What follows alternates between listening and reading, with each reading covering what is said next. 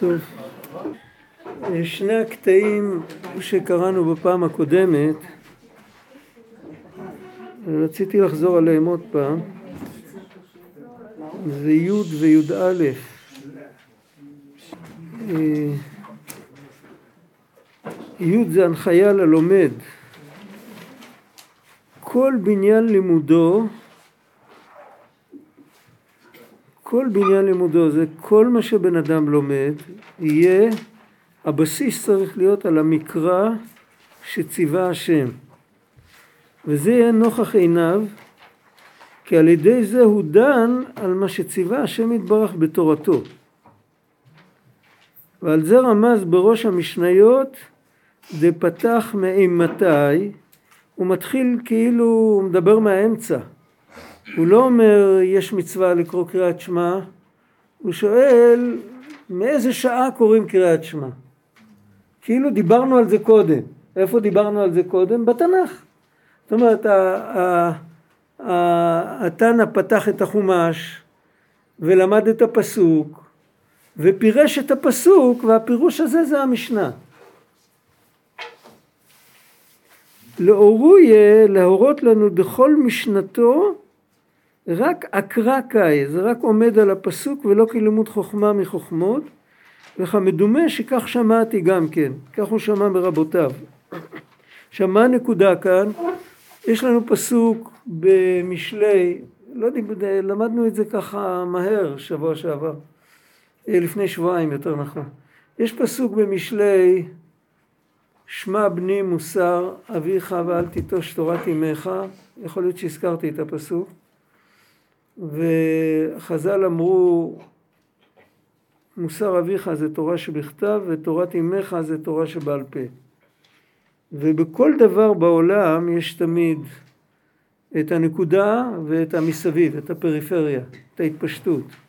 כמו בכל עיגול יש את הנקודה שהמחט של המחוגן ננעצת ויש את העיגול מסביב. וצריך תמיד להחזיק ראש על, ה, על המרכז.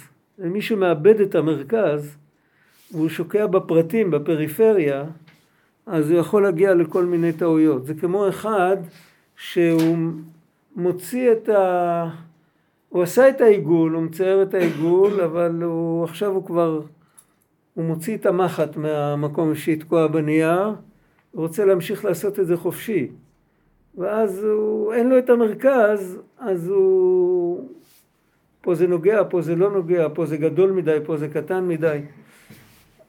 בעבודת האדם, העיקר זה תמיד להתחבר לרצון השם, לחזור כל פעם למרכז.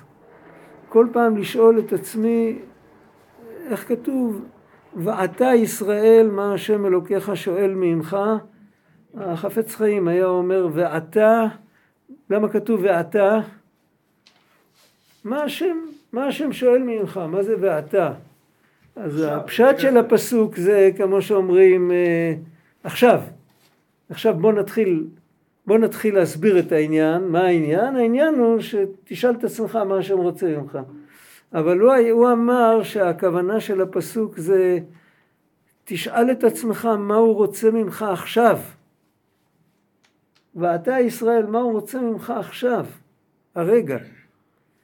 וזה מחבר אותנו לנקודה, כי הרבה פעמים אם אנחנו מאבדים את זה, תכף נראה למה זה. כשאנחנו מאבדים את זה, אז אנחנו, אנחנו יודעים המון דברים, ולפעמים כל הדברים האלה לוקחים אותנו לכל מיני כיוונים. לפעמים אנחנו מחמירים במקום שצריך להקל, לפעמים מקילים במקום שצריך להחמיר. כי אין לנו את הנקודה של מה, מה רוצים מאיתנו הרגע. ו, וזה בגלל שגם בזמן יש את הנקודה ויש את כל המסביב. הנקודה בזמן זה ההווה.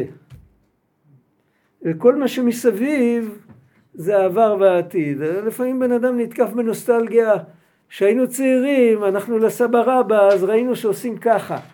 ומי שלא עושה ככה, אז הוא לא יהודי. בקיצר, זה, אני יודע יותר טוב ממך. יש דווקא אנשים שלא יודעים הרבה, הרבה פעמים נטפלים לדקויות האלה. ואם בן אדם יודע להתחבר לנקודה של עכשיו, ומה האלוקים רוצה ממני עכשיו, ולקחת בחשבון את מה שקורה פה, אז הרבה פעמים אה, מה שהיה נכון היה נכון, אבל עכשיו אולי אני עושה משהו טוב ולמישהו אחר זה יפריע, וזה יזיק. ויכול להיות להפך, שאני עושה משהו שבמסגרת מסוימת היה טוב, ו... ופה אני צריך להימנע מלעשות את זה. ו... או, או, לפעמים צריך לעשות דברים שבהסתכלות אחרת זו חוצפה גדולה לעשות אותם, ולפעמים צריך להתחצף, אין מה לעשות. לפעמים זה פיקוח נפש, זה כמו שאומרים, צריך לעלות על השולחן ו... יש כל מיני סיפורים כאלה, היה... אני לא רוצה עכשיו להיכנס לסיפורים, כי לא נגמור, אבל... אה, אז, אז זהו, זה העניין. אז צריך תמיד להיות בנקודה. בתורה, בלימוד התורה, אז החיבור לנקודה זה כל פעם להחזיר את זה לפסוק. לראות את זה ביחד, זה הסוד של החומש עם התורה תמימה, זה הסוד של המלבים. על, אה, לא בדיוק על בראשית, אבל על, על ויקרא ועל במדבר, הוא כל הזמן מחבר את התורה שבכתב עם התורה שבעל פה. הוא כל הזמן מראה איך שכל מה שחכמים דיברו, הכל כתוב בתוך הפסוק, בתוך הדיוק, בתוך המילים, בתוך הניואנסים הדקים של הסגנון, הכל נמצא שם. והעבודה בנפש זה, זה תמיד לא ללכת לאיבוד בפרטים. יש סיפור, אה, זה סיפור מחסידות חב"ד, על בנו של בעל התניא, בחב"ד קראו לו האדמו"ר האמצעי, שהוא היה לו, היה לו בחצר של הבית שלו, הם גרו, לא, לא היה שם בניינים, זה היה כפר. היה, היה לו בחצר של הבית, היה לו מין אה, עוד חדר כזה, ששם הוא היה הולך אה, כשהוא רצה להיות לבד. פעם הוא יצא מה, מהבית והלך לחדר הזה, והחצר הייתה חצר ענקית שם, חצר גדולה, והוא ראה שקבוצת אנשים עומדת באיזה פינה אחרת, ובמרכז יש שולחן, ועל השולחן יש כיסא, ועל הכיסא יושב בן אדם, ומדבר, וכולם עומדים וזה... ואז הוא עלה, היה לידו, בדיוק אז היה לידו הבן שלו, לבן שלו קראו רבי נחום. אז הוא אמר לו, תתעניין מה קורה שם, מה עושים שם. וזה היה בין יום כיפור לסוכות. אז אה, רבי נחום הלך לשם ושאל את מי שעומד בקצה ככה בשקט, מה, מה זה? הוא אמר לו, יש שם פלוני בן פלוני יושב על הכיסא למעלה, יש לו זיכרון, כל מה שאבא שלך דיבר מערב ראש השנה ושני הימים של ראש השנה ושבת תשובה ואולי ערב יום כיפור או משהו כזה, אני לא יודע, אז הוא חוזר על הכל עכשיו, הוא זכר את הכל והוא חוזר על הכל, זה לקח כמה שעות.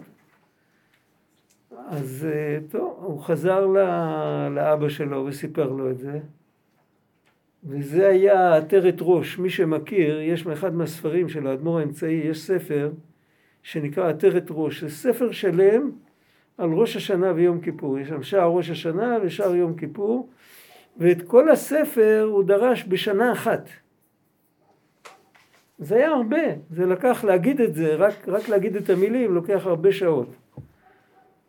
אני לא יודע אם הוא זכר את הכל או שזכר רק ראשי פרקים, אבל בכל אופן, זה היה פלא, היה, היה, מה, היה מה להתפלא מהבן אדם שזוכר כל כך טוב. ו...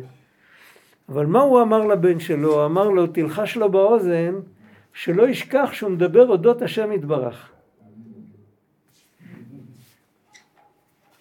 עם כל, ה, עם כל ההתפשטות לפרטים ועם כל זה, אפשר תמיד לאבד את הנקודה. אז זה צריך תמיד uh, כאילו להיזהר לא לתת לנקודה ללכת. ועוד פעם, איך, איך מתחברים לנקודה חזרה? אז אני כבר לא צריך להגיד, אתם מנחשים את זה בעל פה. עם שאלה. כשבן אדם שואל את עצמו, מה אני עושה פה בעצם? מה זה הדבר הזה?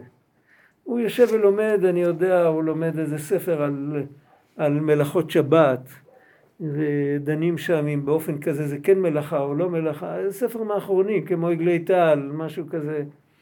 בסדר. אם הוא לא שואל את עצמו כלום, אז הוא יכול לשבת אחרי הצהריים שלם, ו- ולקרוא ולהתפלפל ולכתוב על זה פירושים והערות, ולשכוח שהוא דיבר על אודות מצווה שאלוקים נתן לעמו. אפשר בהחלט לשכוח את זה. וצריך כל פעם לעשות את החיבור מחדש, כי הפרטים מושכים אותנו לפריפריה. וצריך להתארגן חזרה מסביב לנקודה. עכשיו, הרבה פחות טועים אם מאורגנים מסביב לנקודה. יש את הכוח של הנקודה, אז פחות טועים. וכששתים רק מסביב, אין, לא מתחברים לנקודה, אפשר לעשות טעויות גדולות. וכך זה גם, לא רק מתי שלומדים תורה, אלא גם מתי שרוצים אה, לפתור בעיות שעומדות על הפרק. הרבה פעמים הבעיות שעומדות בפנינו זה כל מיני מהלכים שקורים בציבוריות, במקומות האלה. ואנחנו לא יודעים איך להתייחס, לפעמים זה תלוי, זה תלוי מאוד בנו. למשל, כשיש בחירות, אז זה תלוי באזרח הקטן, לא לגמרי. זה חלק מזה זה הצגה.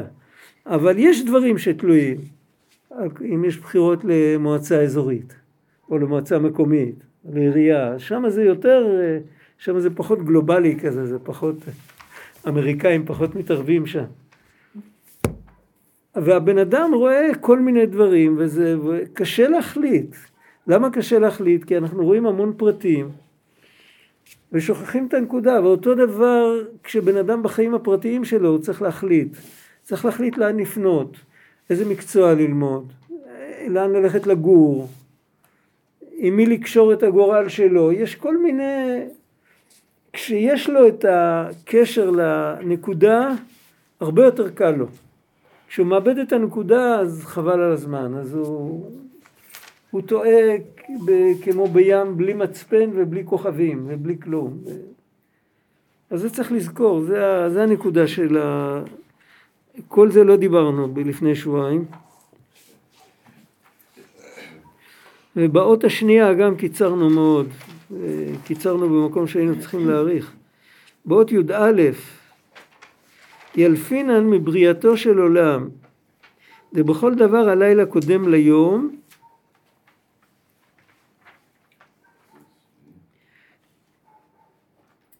וזה לומדים מבריאתו של עולם, כדאית בריש ברכות. אז פה צריך להקדים לקטע הזה, כי יש את הנקודה הזאת, איך חז"ל אמרו את זה? חז"ל אמרו ברשע חשוכה והדר נהורה. בהתחלה חושך ואחר כך אור. זה בריאתו של עולם. עכשיו, הבריאתו של עולם זה תהליך, בעצם את הרעיון למדנו כשלמדנו את הכמה פרקי טניה הספורים שלמדנו בסוף הקיץ, תחילת החורף. אז אה, ראינו שם שכמו שהאדם, כמו שהקדוש ברוך הוא צמצם את האור שלו ו...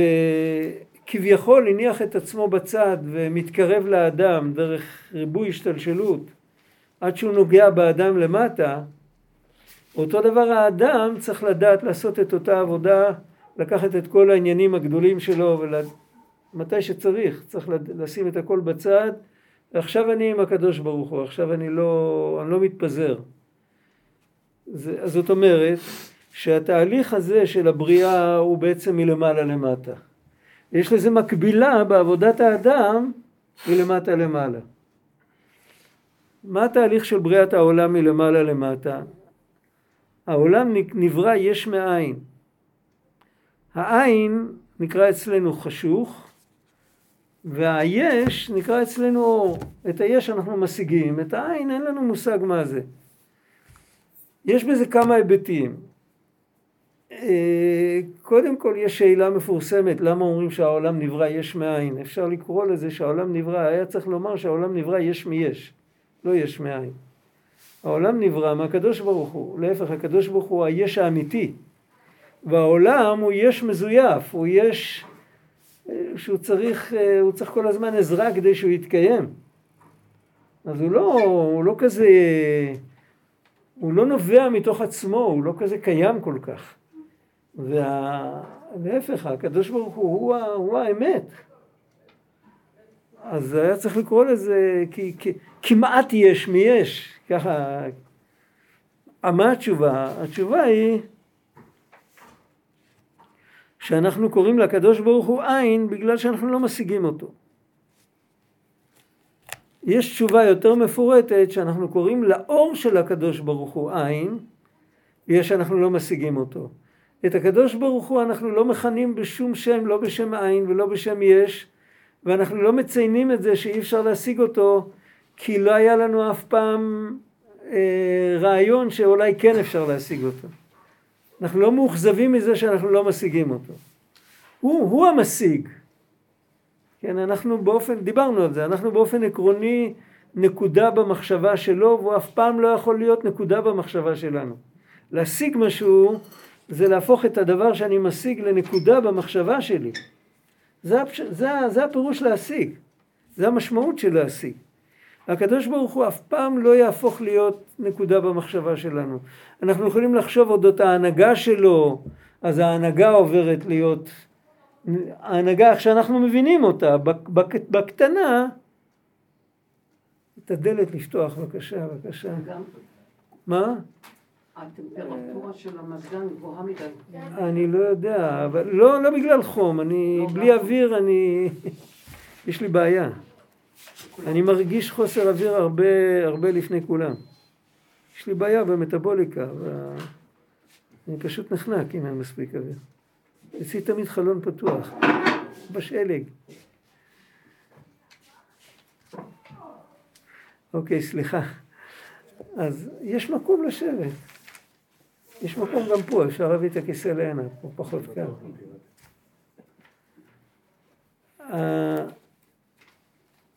על כל פנים, לפי זה אנחנו אומרים, קוראים לנברא יש מאין, כי הנברא נברא מהאור, מהרצון, מההנהגה, תקראו לזה איך שאתם רוצים, וזה, השלב הזה, השלב ביניים בין כביכול הקדוש ברוך הוא בעצמו לבין הנברא, אז השלב הזה הוא נקרא עין, הוא עין מכל הכיוונים, הוא עין לגבי האלוקים בעצמו, כי הוא סך הכל הנהגה שלו, הוא סך הכל, הוא לא, הוא לא משהו עצמאי, הוא עין לגבי הנברא בגלל שהנברא לא משיג גם את זה, אז הוא עין. על כל פנים, איך שלא נסתכל על זה, אז תמיד החושך קודם לאור. מה שאנחנו רואים נקרא אצלנו אור, ומה שאנחנו לא, לא, לא מבינים זה החושך, ויוצר אור ובורא חושך. החושך מגיע אלינו קודם כל, זה בדרך עד שזה מגיע אלינו, אם היינו נחשפים לאור שנמצא בעולם יותר עליון, היינו רואים חושך, לא היינו משיגים שום דבר. אבל בשביל זה אנחנו אומרים שמלמעלה החושך קודם לאור. אבל זה משהו יחסי. זה לא אמיתי, כי ככל שלמעלה זה אור יותר גדול. יחסית אלינו, אנחנו היינו מציינים את זה בשם חושך. כמו אחד שמסתכל על השמש, אז הוא מקבל נקודה מתה בעין והוא לא רואה טוב כל החיים שלו יותר. עכשיו, לעומת זאת, יש דרך של ברשע חשוכה והדר נהורה, שזה מלמטה. בהתקדמות של האדם יש, יש שבן אדם חייב לעבור קודם קטע חשוך כדי להגיע לקטע יותר מואר.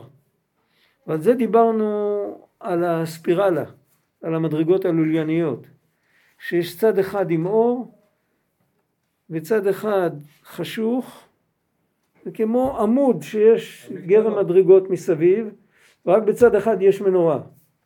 והצד השני חשוך. כל פעם שרוצים להתקרב יותר, פה יש פתח שאפשר גם להיכנס. בפנים הכל מלא אור. וכל פעם ש... כל פעם, הדרך עוברת כל פעם דרך משהו חשוך. וזה הסדר של אה, העניין שזה, זה קשור עם הקטע הקודם. למה זה קשור עם הקטע הקודם? כי בקטע הקודם מה אמרנו? הבן אדם צריך תמיד להזכיר לעצמו את הנקודה. אבל את הנקודה הוא לא משיג. אם הוא יסתכל רק על הנקודה והוא יזניח את הפרטים לגמרי, אז יהיה לו חושך. הוא לא יכול, אנחנו צריכים לראות, לאור הנקודה צריכים לראות את הפרטים. אי אפשר לראות את הנקודה עצמה, כמו שאנחנו לא מסתכלים על השמש. בעזרת השמש אנחנו רואים את כל מה שיש על פני האדמה. אבל אם נסתכל על השמש לא נראה שום דבר. אז הדרך שבן אדם מזכיר לעצמו כל פעם את הנקודה, הרבה פעמים בחשיבה חופשית, מודרנית, זה הרבה פעמים מעצבן, זה מפריע, כאילו מה, תעזוב אותי כבר, תן לי לחשוב. למה אתה כל פעם מחזיר אותי, זה כמו, כמו שיש משחקים שמחזירים אותך אחורה, אומרים תחזור לנקודת ההתחלה, משחקי ילדים כאלה. חנית ללא רישיון, חזור, ל, חזור לעשר, חזור לאחד. בן אדם מרגיש, כי אצלנו כל ההשגות שלנו והכל באיזשהו שלב הופכות להיות משחק אינטלקטואלי. זה לא באמת, אנחנו לא באמת אנשים עם דעת שאכפת לנו באמת להתקרב להשם וכל זה. מעניין אותנו המשחק, האקשן, הגירוי האינטלקטואלי, זה מעניין, זה זה. כל פעם אומרים לך לא, כל פעם אתה צריך ראשית חוכמה, יראת השם, כל פעם תחזור לשורש. אי אפשר ללמוד בלי להתפלל, בלי להגיד ברכת התורה. אתה לא יכול לבסס את החוכמה בלי אמונה פשוטה. כל פעם מזכירים את זה, ואנחנו כאילו, מה, תן מנוחה, מה אתה רוצה? אז לנו זה נראה כאילו מגבילים את המעוף שלנו, עושים לנו חושך. אבל אם לא נסבול את החושך הזה, אז אנחנו נהיה בחושך לגמרי. החושך הזה גורם לנו שלא ניפול לריבוי אור ולא ניפול לטעויות ולא... זה השורש של המנהג היהודי שלא תמיד שמרו עליו כי לא תמיד יכלו, תכף נראה. לציין מקור לכל דבר. אתה רואה ספר, בפרט היום לוקחים את כל הספרים הישנים ומאדירים אותם מחדש וזה, אז uh, כותבים הערות וכותבים מקורות. עכשיו כשאתה תלך למקורות, אז גם שם תמצא מקורות. יש uh, הפירוש של הגאון מווילנה על פרקי אבות. אז על כל משנה כמעט תמיד זה פסוק במשלי. לפעמים בקהלת. כל דבר בפרקי אבות ולבד לא היינו מזהים שזה אותו רעיון. אבל עכשיו תראה את פירוש הגאון מווילנה על משלי, אז כמעט על כל פסוק הוא מביא פסוק מחמישה חומשי תורה. זה הרעיון שתמיד לחזור לנקודה ותמיד זה שומר שאנחנו נהיה נכונים. אולי נבריק פחות, אבל נהיה נכון, זה יהיה נכון. ואותו דבר כל אחד ב, בלימוד שלו ובתפילה הפרטית שלו, אנחנו לא כותבים ספרים. אנחנו סך הכל אנשים פשוטים. אבל הוא תמיד צריך להתחבר לנקודת האמונה. כל חידוש, כל רעיון מבריק, כל זה, תמיד צריך לשאול את עצמו איך זה עומד ביחס לאמונה הפשוטה שלנו, ביחס לתקווה, ביחס ל... איך אומרים, זה ביטוי נמוך. לא לאכזב את האלוקים עם ההתנהגות שלנו. איך, איך הרעיונות שלנו עומדים ביחס לנקודה הזאת. זה נראה לנו כאילו מחזירים אותנו לכיתה א', אבל כבר אמר מישהו, מי זה היה? אני לא זוכר מי אמר את זה, אולי גם הגאון מווילנה, הוא אמר שאת ה, האדם שהוא הכי מכבד, אני חושב שאומרים את זה בשמו, אני לא יודע, האדם שהוא הכי מכבד זה המורה שלו שלימד אותו א' ב'. למה? כי הוא בטוח לא לימד אותו טעויות. כל המורים מכיתות יותר גבוהות, הוא, הוא לא יודע, בן אדם יכול לטעות. המורה שלימד אותו א' ב' לא טעה, זה באמת א'.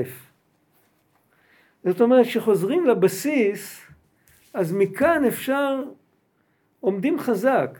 וזה הסוד מה שכתוב במשנה בפרקי אבות, שכל שמעשיו מרובים מחוכמתו, חוכמתו מתקיימת, וכל שחוכמתו מרובה ממעשיו, אז אין חוכמתו מתקיימת. ועל זה הוא אומר למה זה דומה? כל שמעשיו מרובים מחוכמתו זה כמו אילן ששורשיו מרובים וענפיו מועטים וכל הרוחות שבעולם לא יכולות להזיז אותו ממקום. ככה כתוב שם. זה הפוך מהדימוי שלנו, אנחנו מבינים שהחוכמה זה השורש והמעשים זה התוצאה, זה הענפים. הוא אומר לא, השורש זה האמונה הפשוטה שמחייבת אותי לקום בבוקר וללכת לבית הכנסת וללבוש טלית. השורש זה המעשים הפשוטים. לומר מודה אני בבוקר, זה השורש. כי זה השורש האמיתי, זה הנקודה. והחוכמה זה הפריפריה. לנו, שאנחנו בתוך החוכמה, אז נראה לנו שהחוכמה זה השורש של המעשים. אבל באמת האמונה היא יסוד כל דבר, ככה אמר הבעל שם טוב. האמונה היא יסוד כל דבר. ובכל דבר ההיעדר הוא כותב קודם להוויה, אני קורא את ההמשך בפנים. כי ישב בחושך אדע כי אחר כך השם אור לי.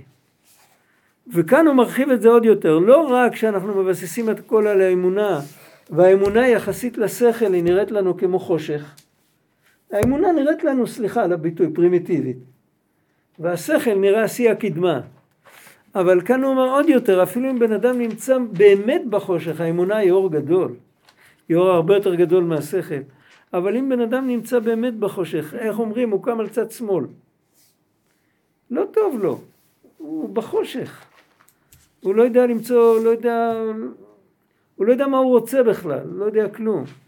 אז על זה אומר הפסוק, גם כי ישב בחושך השם אור לי, הוא אומר, אם אני בחושך, סימן שמחכה לי אור בקצה. זה לא סתם שגם אז השם מאיר לי, כי בכל אופן אני חי. אם הוא לא היה מאיר לי הייתי מת לגמרי. אבל לא רק זה, אלא שאני יודע שגם החושך ייעלם. כי השם אור לי, רק אה, זה ייקח עוד זמן. אנחנו מתחת לזמן. אז צריך סבלנות. אבל בסוף השם אור לי.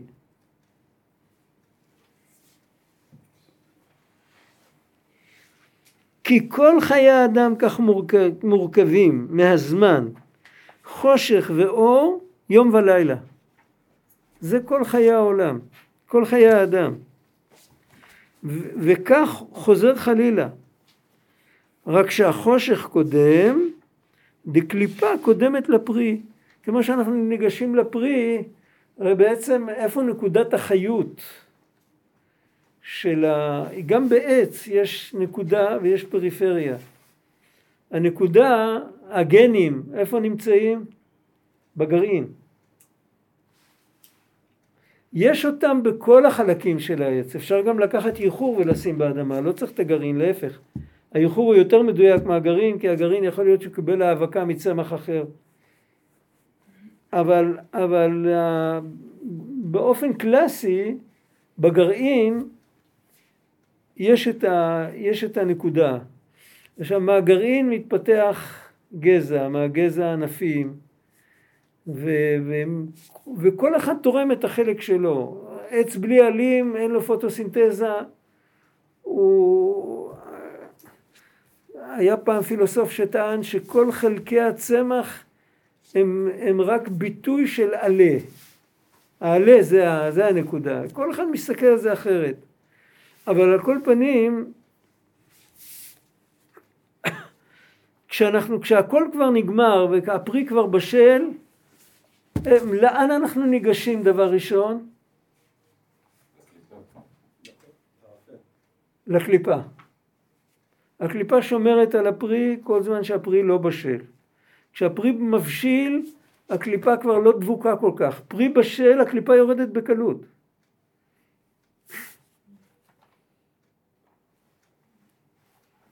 והחושך הוא הקליפה ששומרת על הפרי. באיזה אופן החושך הוא קליפה ששומרת על הפרי? זה גם דבר שצריך להבין אותו. לא דיברנו על זה בכלל. יש בכף החיים על... אה, בכף החיים של רבי יעקב סופר, שזה פירוש על השולחן ערוך. אז הוא כותב, בהלכות תפילה, הוא כותב שיש שלוש בחינות בתפילה. כמה פעמים דיברנו על זה. יש תפילה שנדחית, ויש תפילה שמתקבלת, ויש תפילה שנענית. אנחנו אוהבים שהתפילות שלנו יענו, אבל זה, יש תפילה שנדחית מתי שהבן אדם מבקש מפלה על המתחרים שלו. התפילה הזאת נדחית, השם לא אוהב, יש, צריך, אתה צריך ביטחון שיש מספיק פרנסה לכולם, ותבקש שיהיה לך טוב, אל תבקש שלאחרים יסבלו. אל, אל תטעה, הקדוש ברוך הוא לא צריך את הפטנטים שלנו. התפילה הזאת נדחית. יש תפילה שבן אדם מתפלל והתפילה מתקבלת ברצון, אבל לא מתקיים מה שהוא התפלל. הוא רוצה מיליון דולר והוא לא מקבל, כי אם הוא יקבל היום מיליון דולר, אז זה רק יזיק לו. עיין ערך אה, זוכי הפיס למיניהם. הם רק נכנסים לחובות מזה. הם לא יודעים איך להתעסק עם כסף. זה רק מזיק להם. אז יש לפעמים בן אדם מבקש שפע מסוים, והוא לא כלי לקבל את השפע הזה. אז הוא לא מקבל את זה. אבל שומרים לו את זה, אם הוא לא יבעט ולא יכעס ולא יתנגד, הוא יקבל בהבנה על ידי זה שהוא מחכה וממתין, אז הגאווה שלו נקטנת, כן, הוא מקבל סבלנות, אז הוא מקבל כלים לקבל שפע. אז אחר כך ייתנו לו, אם הוא יכול לקבל את השפע שהוא, שהוא ביקש, אז ייתנו לו את זה, יכול להיות שאת השפע הזה הוא עוד לא יכול, אבל הוא יקבל שפע שהוא יכול לקבל. אבל החושך שקודם לאור, זה שהתפילה שלו לא מתקבלת, זה הקליפה שקודמת לפרי. זה שומר שהשפע יישאר בשלמות. אם הוא יקבל את השפע ככה, זה כמו שפרי יגדל ללא קליפה. הוא ייגמר מיד. שום דבר לא ישמור עליו. התפילה האחרונה היא תפילה שנענית, זה כשבן אדם מבקש משהו שבאמת שייך אליו. שהוא יכול באמת לקבל את זה. ויש עוד אופן של תפילה שיש לה יותר סיכוי להיענות, זה כשבן אדם מתפלל על הכלל. הוא יודע שהוא רק פה אחד מתוך כך וכך רבים שמתפללים, הוא פה שמתפלל, אבל בעצם זה לא התפילה שלו, זה התפילה של הכלל. בתוך הכלל, איך שלא יהיה, התפילה שלו מתקיימת. אם זה לא מתבטא בחיים הפרטיים שלו, אז זה מתבטא או באיזה אירוע ציבורי או באיזה, אצל הרבה אנשים אחרים. אבל על כל פנים, זה, זה העניין של הקליפה קודמת לפרי, ואותו דבר בכל דבר, יש לפעמים בן אדם באמצע החיים, הוא פתאום מרגיש שהוא פת... הוא לא, הוא לא מבין כלום. הוא חשב שהוא יודע, הוא חשב שהוא מבין, והוא כל כך... פתאום הוא מרגיש יום אחד הוא קם, הוא מרגיש שהוא לא מבין. הוא פותח ספר, הוא לא מבין כלום. זה לא שהוא באמת מבין פחות, אלא שיחסית למה שהוא אמור להבין עכשיו, הנפש שלו צמאה לעומק, והוא מרגיש שהעומק הזה עתיד להגיע. יחסית למה שעתיד להגיע, הוא מרגיש שהוא לא יודע כלום. אם יביאו לו את מה שהוא כתב לפני שנה, אז הוא יגיד, בסדר, נו, אז מה? אבל זה לא... אני עדיין, עם זה ביחד אני עדיין לא מבין כלום. אז זה החושך שקודם לאור, זה חדשות טובות. אם בן אדם עובר את זה בשלום, עם ביטחון, עם אמונה, עם שאלה מה השם רוצה להגיד לי, השם רוצה להגיד לי, המתן. אין מה לעשות. איך כתוב שם, אחד שבא למדוד נפט, אומרים לו כך, בלי תור. אחד שבא לקנות אפרסמון, שמן אפרסמון, אומרים לו, תעמוד בתור, אני רוצה למדוד לך. אבל הבית של החנות אומר לו, אני רוצה למדוד לך. כדי שנתבשם גם אני וגם אתה. כך כתוב במדרש.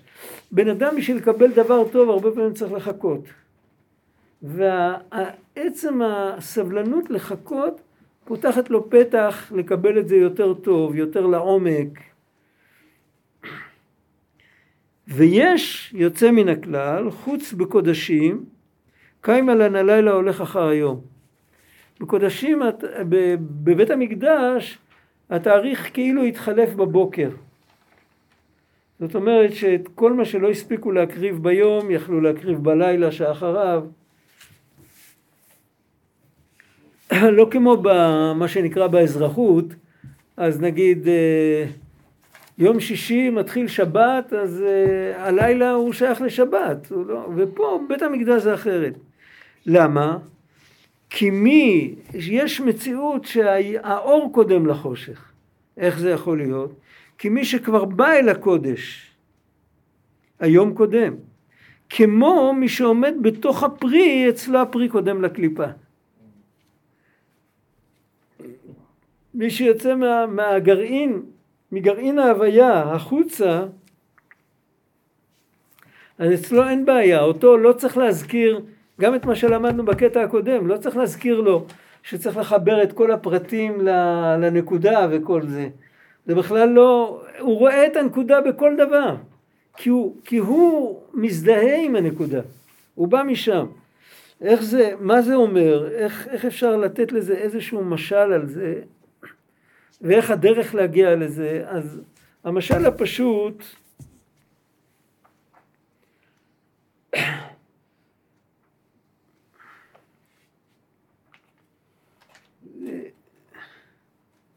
זה יכול לקרות, זה, זה לא קורה הרבה, אבל בתנאים קצת יותר מחוספסים, תחשבו על, על חתן שהולך, יוצא עכשיו מהבית והולך לעמוד מתחת לחופה.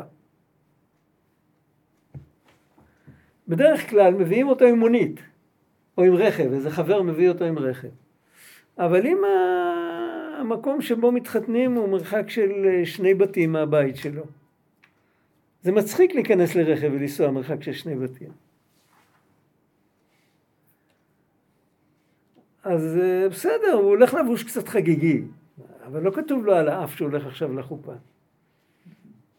עוברים אנשים ברחוב, הוא גר בשכונה, לא כולם יודעים שהוא מתחתן היום.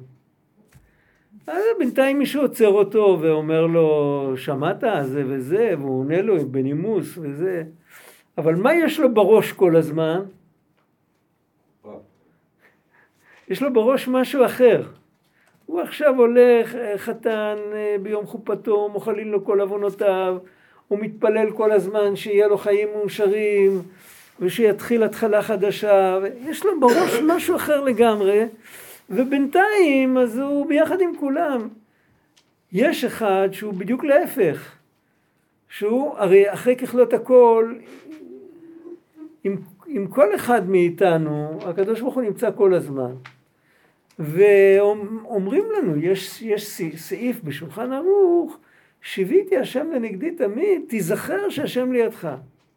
נגיד, צדיק הזה, אני הכרתי כמה יהודים כאלה. היה, היה מי, ש, מי ששמע את השם, הוא היה חמיב של האדמו"ר מאמשינוב, עליו כולם שמעו, נכון? חמיב היה רבי אברהם אגר, הוא היה דור חמישי לרבי עקיבא אגר, בן אחר בן. הוא היה יהודי צדיק, הוא היה...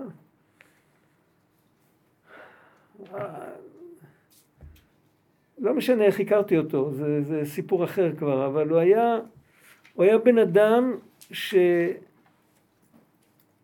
הוא היה כמו החתן שהולך לחופה. זה היה המציאות שלו.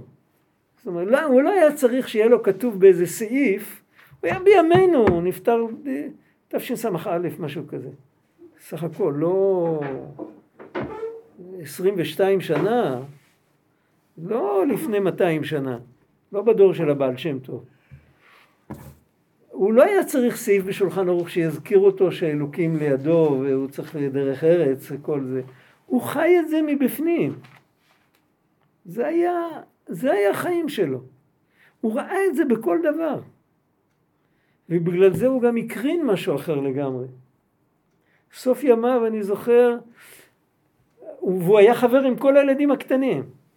הילדים הקטנים היו באים אליו, היה מברך אותם וזה. המבוגרים פחדו להתקרב אליו. בסוף ימיו כבר, זה כבר היה כל כך בולט, שזה כבר, מה פירוש בולט? כלום, בשקט, בלי לדבר מילה. הוא היה צנום, כהה, נמוך, בגובה של ילד, זריז, רץ, אבל כשהיית מסתכל על הפנים והיית רואה את העיניים הבוערות שלו, היית רואה שהבן אדם הזה חי במקום אחר לגמרי. פשוט לא פה. ומתוך המקום הזה הוא רואה אותך והוא רואה את כולם ואתה... רק מהמבט חזרת בתשובה, כמו שכתוב בליקוטי מהר"ן, שמסתכלים על צדיק, אז רואים כאילו כמו שמסתכלים בראי ומזהים כל כתם. ממש ראו את זה אצלו. הוא היה, הוא היה יהודי קדוש, אצלו זה התחיל מבפנים. אז, אז זה מה שהוא הקרין, אז לא היו קליפות שם. זה צריך, קשה לתאר את זה, זה, זה תחושה, זה לא... מישהו ניסה לכתוב עליו פעם, אחרי שהוא נפטר. אי אפשר לכתוב על בן אדם כזה. אתה, אי אפשר לכתוב את זה, זה, זה מציאות, זה ככה. אז אם בן אדם מגיע למקום הזה, אז באמת לא צריך להזכיר לו כלום. אז גם הקטע הקודם איננו לא רלוונטי, כאילו, להזכיר לו את הנקודה, להזכיר לו שהכל מתחיל מה, מהפסוק וזה. זה לא... אז איך הוא מגיע למקום הזה? זהו, זו השאלה השנייה. עכשיו, איך מגיעים לאט לאט, זו עבודה של הרבה שנים, איך הגיעו למקום הזה? אז הדרך בפשטות זה להשתמש במה שיש לנו כבר. ומה שיש לנו כבר זה מידה אחת טובה שיש לכולם, למדנו על זה בקיץ. הרבה הרבה יהודים פתחו דף חדש בחיים שלהם בגלל המידה הטובה הזאת. אף אחד מאיתנו לא רוצה להיות כפוי טובה. כפוי טובה זה דבר שמאוס אצל כולנו. אנחנו ממש, בקטע הזה אנחנו צדיקים גמורים, מואסים ברע. לא יכולים לסבול את עצמנו אם אנחנו מרגישים שאנחנו כפויי טובה. ואם אנחנו מתחילים לחשוב על החסדים שהשם עושה איתנו, בשני צורות. צורה אחת זה פעם אחת ביום ריכוז של הכל, ומדי פעם גם כל מיני דברים קטנים שיום יומיים שאנחנו לא שמים לב בכלל. וללמוד להגיד תודה, לאט לאט מתפתח אצל הבן אדם איזה מרכז כובד. איזה מרכז כובד? מכירים את הבובה של נחום תקום. אה, אם, אם נקודת העופרת נשברת, אז היא לא נופלת, היא לא נעמדת על הרגליים, היא פעם נופלת על האוזן הזאת, פעם על האוזן הזאת. צריך לחבר חזרה את נקודת העופרת, ואז יש מרכז כובד קבוע. זה גם בנפש אותו דבר. אם אנחנו בונים על ידי אמירת תודה, אנחנו בונים מרכז כובד קבוע. כי זה באמת דבר שהוא קבוע. ואנחנו מזדהים עם זה עד הסוף, כי אנחנו לא אוהבים להיות כפויי טובה. זה לא דבר שצריך להתחיל לעבוד עכשיו על תיקון המידות ועל אהבת לרעך כמוך ולא לכעוס. להיות כפוי טובה אף אחד לא אוהב. זה מפחיד אותנו להיות כפויי טובה. אז אם עובדים עם זה, אפשר בסוף לבנות את הדבר הזה. רק זה לוקח הרבה זמן, אז צריך סבלנות. הסבלנות זה לעבור דרך הקליפה ולהגיע לבפנים, ואחר כך כשמגיע, כשחוזרים מבפנים, אז יש סיפור כזה אצל הרב זבין בספר שלו, בסיפורי חסידים. הוא מספר שהיה פעם אדמו"ר, אני לא זוכר את שמו, זה היה ברומניה. אחד מהנכדים שמעניינים של המגיד ממזריץ', הוא הלך לגור במקום של אנשים מאוד מאוד פשוטים, ובכוונה. הוא אמר, אה, פה זה ערוות הארץ ופה זה התפקיד שלי. ככה, היה, היה, מקום, היה מקום מסוים שם שאנשים לא למדו, לא ידעו, לא... והוא לקח את זה כפרויקט. אז הוא התיישב שם, ובליל חנוכה יהודים אוהבים לשחק בכל מיני משחקים בחנוכה. זה מסורת. אז uh, הוא נכנס לבית מדרש בליל חנוכה, אחרי כמה שעות אחרי הדלקת נרות, אז הוא רואה קבוצה של חבר'ה יושבים ומשחקים בדמקה. הם נורא התביישו ממנו, כאילו, מה, מה מבלים את הזמן וזה. אז הוא הרגיע אותם, הוא אמר, בוא אני אלמד אתכם איך... Uh, איך משחקים בזה. הוא אמר, קודם כל, הולכים רק קדימה ואף פעם לא הולכים אחורה. נותנים אחד, מוותרים על אחד בשביל לקבל שניים. וכשמגיעים עד למעלה, כל הדרכים פתוחות. זה מקביל לקטע שלמדנו כאן, לפעמים דרך סיפור, אפשר לזכור יותר טוב. שמי שמגיע לנקודה הפנימית, אז כבר לא, לא כל כך צריך לזרז אותו ולהזכיר אותו וכל זה, הוא כבר יכול להיות, הוא רואה בהכל את הנקודה. ויש עוד הרבה הרבה לדבר על זה. ואני כבר, אני פשוט לא זוכר, יש עוד הרבה, זה, שתי הקטעים האלה מתפזרים על כל התורה כולה, וכרגע זה לא מעיר לי, אני לא זוכר. יכול להיות שנחזור לזה עוד פעם. אני לא יודע. עכשיו יש כאן קטע נוסף. בתשובה יש בית עניינים. עוד פעם, זה קשור לקטע הקודם, כי את התשובה תמיד עושים בהווה. והתשובה אמורה לתקן את העבר ואת העתיד. העבר והעתיד זה העיגול מסביב. זה כמו בן אדם יחסית לאופק, הוא תמיד עומד באמצע והאופק תמיד רחוק. גם הימין וגם השמאל הוא באמצע. הזמן צריך לראות אותו באותה צורה, שהכל מסביב וההווה זה נקודת המרכז. והתשובה בעצם זה הפניית המבט, איך אמר הרבי מקוצק, כרחוק מזרח ממערב הרחיק ממנו את פשענו, אז הוא עשה ככה, כמה רחוק מזרח ממערב? כל כדור הארץ, אבל אפשר גם סיבוב אחד קטן והנה יש לך. הוא אמר סיבוב אחד, המרחק ממזרח למערב זה סיבוב אחד קטן. אז בתשובה יש בית עניינים. עניין אחד זה להבא, זה ברמב"ם כתוב זה, זה חריף כזה. אה, תשובה צריכה להיות עד שיעיד עליו יודע תעלומות שלא ישוב לחיסלה עוד. בסדר, אבל זה, זה הפרינציפ של התשובה. כל אחד כמה שהוא מצליח. ותיקון העבר, יש עוד עניין ש... מה זה תיקון העבר? לכאורה אם הוא עוקר את הרצון שלו, והקדוש ברוך הוא, כתוב במסילת ישרים, הקדוש ברוך הוא מחשיב את עקירת הרצון כעקירת המעשה. לא נחשב לו, ליום הדין לא נחשב לו, אבל יש לפעמים שבן אדם, נגיד, חס ושלום, אני יודע, בן אדם אה, לא נזהר ועשה תאונה ומישהו מת. עכשיו הוא חזר בתשובה ולא יענישו אותו. לא יזכירו לו דבר וחצי דבר ביום הדין, או שמישהו נשאר בלי יד או בלי רגל. אבל הוא לא יכול לברוא את היד ואת הרגל חזרה, והוא לא יכול לברוא את הבן אדם חזרה. זאת אומרת שיש נקודות בעבר שעקירת הרצון לא מספיקה כדי לתקן. אז מה עושים עם זה?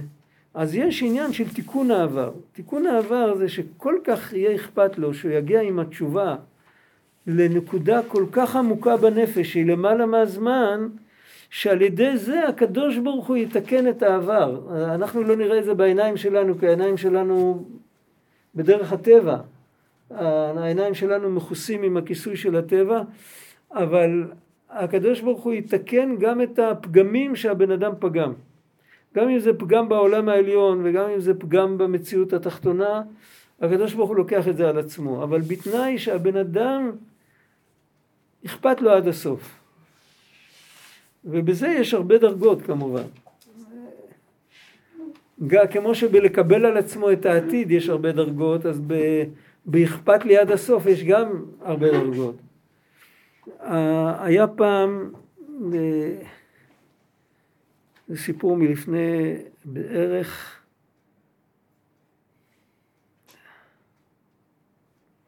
ארבעים, ארבעים וחמש שנה. יהודי, יהודי שהכרתי אותו, קרוב משפחה שלי. הוא ביום שישי ישב על הטרקטור, וזה כבר היה קרוב, אה, קרוב להדלקת נרות, הוא בא מהשדה עם הטרקטור והוא לקח רוורס באיזה מקום. השם ישמור, הילדה שלו ישבה שם על הארץ והוא לא ראה כלום.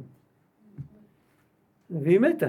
היא לא מתה מיד, הוא מיד אה, לקח אותה וקפץ לרכב ולקח אותה לבית חולים ולא הצליחו להציל אותה. כמה בן אדם כזה אה, עוקר את, אה, כאילו, אכפת לו. זה הילדה שלו. הילדה הכי קטנה שלו, הייתה תינוקת. ככה בעצם צריך להיות אכפת לנו על אם עשינו משהו שהוא לא, הוא לא, הוא לא, הוא לא ראוי. אם, אם יהיה אכפת לנו ככה, אז ודאי שהתיקון גם כן יגיע. השאלה עוד פעם, איך לגרום שיהיה כל כך אכפת לנו? אז הנקודה היא, אפשר להשתמש באותו דרך כמו שדיברנו קודם. אם בן אדם סגור על זה שהוא לא רוצה להיות כפוי טובה, הוא לא רוצה, איך כתוב, על דור, ה, על דור המבול כתוב שהם מרדו במי שהשפיע עליהם טובה. אז הייתה טובה גדולה בעולם. הכל היה הרבה יותר אחרת לגמרי ממה שהיום, בריבוי שפע. והם מרדו במי שהשפיע עליהם טובה. אנחנו גם כן, יש לנו את השפע שלנו, זה לא שפע כמו שהיה להם, אבל לכל אחד יש את השפע שלו. זה ההתחלה, ההתחלה של האכפתיות. על כל דבר, יש, יש דברים שאנחנו לא רואים מה פגמנו, לא רואים מה קלקלנו. בסדר, דיברתי באמצע קדיש, מה יש? מה קרה? נשבר פה משהו? לא קרה כלום.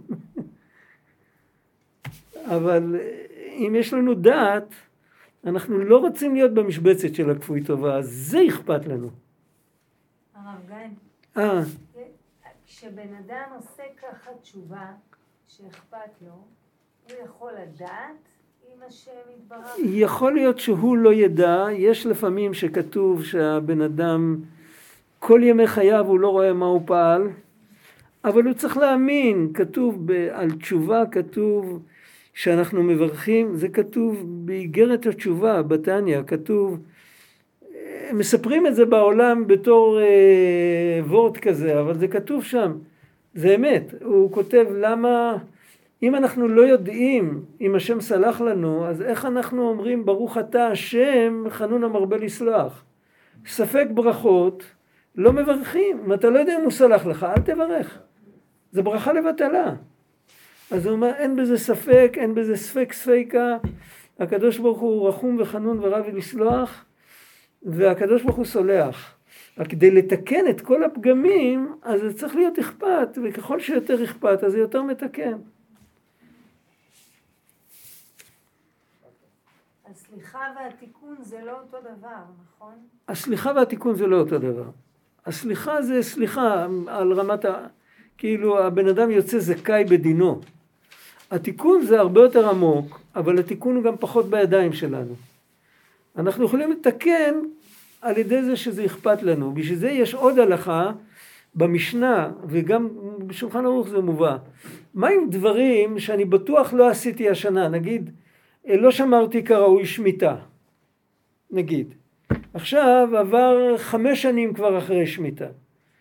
יום כיפור שאחרי שמיטה התוודעתי למה לא שמרתי טוב שמיטה. יום כיפור אחרי זה, אז עוד נשאר פירות עם קדושת שביעית, התוודעתי עוד פעם. אבל אחרי זה עוד פעם יום כיפור ועוד פעם, למה אני צריך להתוודות על אותו דבר? ודאי לא חטאתי כי לא היה שמיטה. לא היה אפשרות לחטוא. מה? אז כתוב שם ככה שכל עבירות שאדם מתוודה עליהן, אפילו אם הוא יודע שהוא לא חטא, שיחזור ויתוודה עליהן. מדוע? כי זה כמו ספירלה. כל פעם שהוא מקבל השקפת עולם או כאילו מבט יותר גבוה על המציאות, אז הוא מבין יותר את גודל הפגם והוא מתחרט יותר ואז על ידי זה הוא עושה תיקון יותר גדול. אדם גם אה, צריך לדעת לסלוח אה, לעצמו אולי. כאילו... ודאי, אחרת הוא ישתגע. אותו אדם שעליו דיברת, שדרס את אה, ביתו. של? שדרס את ביתו. הוא, הוא החזיק מעמד, הוא החזיק מעמד, הוא היה בן אדם מאוד בריא. הוא הבין שזה לא, הוא הבין בשכל שזה לא היה אשמתו. זה לא היה אשמתו. הוא לא, הוא לא יכל לראות, זה היה... אין, אין מנגנון ש... אבל הוא גם קיבל דין שמיים, הוא לא, לא נשבר, הוא עוד האריך ימים אחרי זה, הוא המשיך לעבוד, הוא לא נכנס לדיכאון. הוא היה בן אדם מאוד מאוד חזק. היה... אבל אה, ודאי שבן אדם כזה הרבה פעמים צריך ללכת לטיפול אחרי שדבר כזה קורה. אבל הנקודה היא לא זאת, הנקודה היא שלא להישבר ואף על פי כן לקחת אחריות, אז זה על הציר הזה, לדעתי, הציר שאפשר ללכת עליו, שהוא בטוח, שמצד אחד לקחת אחריות, מצד שני לא להישבר, זה הכל על הסקאלה הזאת שאני לא רוצה להיות כפוי טובה. זה לא שובר, ואף אחד עוד לא השתגע מזה שהוא הרגיש פעם שהוא כפוי טובה. עם זה אפשר ללכת. ולהבין באמת, אני לא אשם, וזה לא אשמתי, וזה, אני שוגג הייתי, והייתי שוגג קרוב לאונס, אבל בכל אופן, הוא אמר תמיד לעצמו, ביום שישי ב-12, הטרקטור כבר צריך לעמוד בסככה. לא צריך לעבוד ביום שישי אחרי הצהריים עם הטרקטור בשדה. זה, זה מה שהוא לקח. אבל זה נכון, כי כשלא באים כל כך מאוחר, אז יש זמן. אפשר לרדת ולהסתכל אם השטח נקי, אם אפשר לקחת רוורס, אם זה... כשבאים ברגע האחרון, אז הלחץ... אה, זה סיפור מחריד, זה... כולם בכו איתו. זה... עכשיו, מה, פור... מה זה הטהרה להבא? הוא צריך הרבה דברים. זהו טעם מה שצריך הרבה דברים. יש טהרה להבא. מה הטהרה להבא? אז אחד מהעיקרים של התשובה זה ללמוד הרבה תורה. תורת תבלין ומצלה מעבירות להבא. התורה מנכיחה לנו יותר ויותר את הנוכחות של השם יתברך. היא מצילה אותנו מעבירות להבא, שהמאור מחזיר למוטב. כמו שכתוב במדרש, ברש איכה. כתוב שם שעל מה אבדה ארץ, על עוזבם את תורתי, אז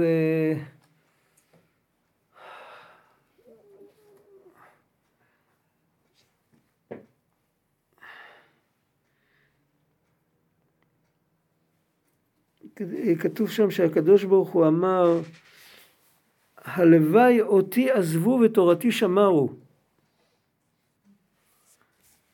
אם הם לכל הפחות היו שומרים על התורה אפילו שהם היו עוזבים אותי אז המאור שבתורה היה מחזיר אותם למוטב. המאור שבתורה זה הכל קשור לקטע הראשון שלמדנו היום. המאור זה הנקודה. יש את הפרטים מסביב זה התורה. המאור שבתורה, המאור זה כמו השמש, זה לא האור, זה הש... המקור של האור. המאור שבתורה, הנקודה, אם היו לומדים תורה והיו כל הזמן מזכירים לעצמם מי נתן את התורה ומי מדבר בתורה, אז בסוף הם היו מתקנים את הכל. וכמו שכתוב בתנא דבי אליהו במדרש, שהתשובה למד דף אחד ללמוד בדפים. בן אדם צריך להגביר את הקביעות שלו בלימוד תורה אם הוא רוצה לחזור בתשובה. אה, יעקב חבל נחלתו, כמו חבל שנחתך. אם רוצים לקשור אותו, אז במקום של הקשר, איך קושרים? כפול. תופסים את שניהם ביחד, במקום של הקשר הוא חייב להיות כפול.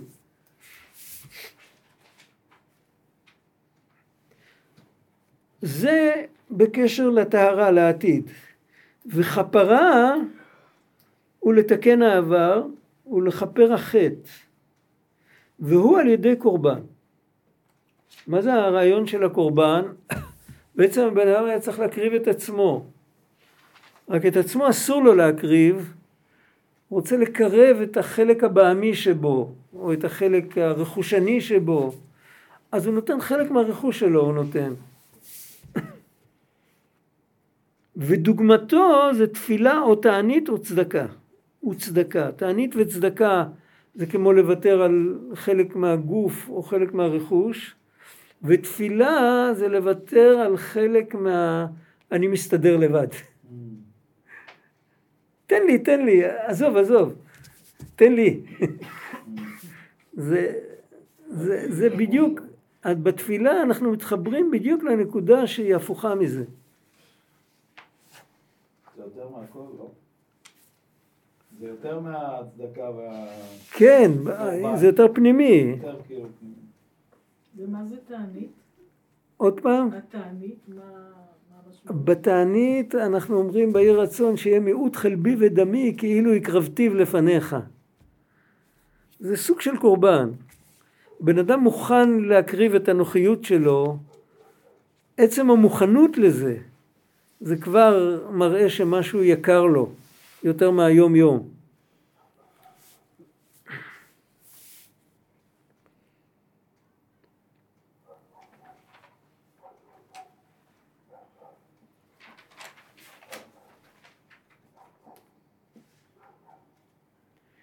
האמת שבכפרה של לתקן את העבר יש שני חלקים, יש בעצם שלוש חלקים. אני לא יודע אם נספיק לפרש את זה היום, הגיע הזמן בדיוק, רק אה, ראשי פרקים זה ככה, דבר אחד זה לקבל אה,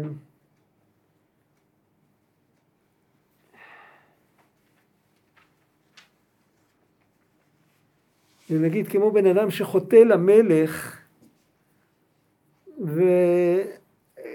וזורקים אותו החוצה מהיכל המלך, זה דבר אחד, אין לו, אין לו רשות להיכנס, זה בנמשל, זה מושג של טמטום הלב, טמטום המוח, בן אדם חוטא אז הוא, הוא מרגיש מנוכר, הוא פתאום אה, כאילו מתקלקל לו גם החיים הפנימיים שלו. ו, ויש תיקון אחד ש... זה, זה כמו קורבן חטאת, או כמו שהוא מקבל על עצמו איזה קנס או עונש או משהו כזה, וזה כאילו מותר לך, מותר לך להיכנס חזרה. אתה בתוך, ה, אתה בתוך המקיף, אתה בתוך התחום, אתה לא מחוץ לתחום. זה כפרה מסוג אחד. כפרה מסוג שני זה שהמלך ייהנה מזה שהוא רואה אותך. לא רק שהוא מותר לך להסתובב בפנים, אבל שתהיה מרוצה וחביב לפניו כמו קודם החטא. על זה כתוב, אה, זה, זה, על זה היו מביאים קורבן נדבה, קורבן עולה או משהו כזה, או מנחה, זה היו מביאים שזה היה, כמו שאומרים, הוא כבר יצא מה... אין, כבר, ביטלו לו את התיק, אבל אה, כאילו, בסדר, לך הביתה, מי צריך אותך פה? תגיד תודה שאתה לא בית סוהר. אז על זה, זה, זה עוד סוג של, אה, זה, היום בימינו, אז אה, קורבן חטאת זה כמו, כמו הווידוי, כמו החרטה, אבל עם קבלה חזקה על האבא. והקורבן עולה זה כמו, כמו שהוא אמר, היה רגיל לקרוא פרק אחד, יקרא, יקרא שני פרקים. הוא מוכן להשקיע יותר, הוא מוכן לתת, הוא מביא מתנה, הוא מביא, הוא רוצה לפתוח דף חדש. מה שהיה היה עכשיו אחרת. וחוץ מזה יש עוד את הדבר השלישי שדיברנו עליו קודם, שזה לתקן את כל הקלקולים של העבר. זה שלוש, שלוש היבטים שיש פה. והקבלה להבא היא כוללת בתוכה את הכל, ובסוף כל סוף צריך שיהיה לנו את הביטחון שבסוף הכל מסתדר. רק צריך הרבה סבלנות. הרבה סבלנות ולהתקדם לאט לאט. וזהו, ואף פעם לא לחשוב שזרקו אותנו החוצה ולא רוצים לקבל אותנו. זה שקר. טוב. אוקיי.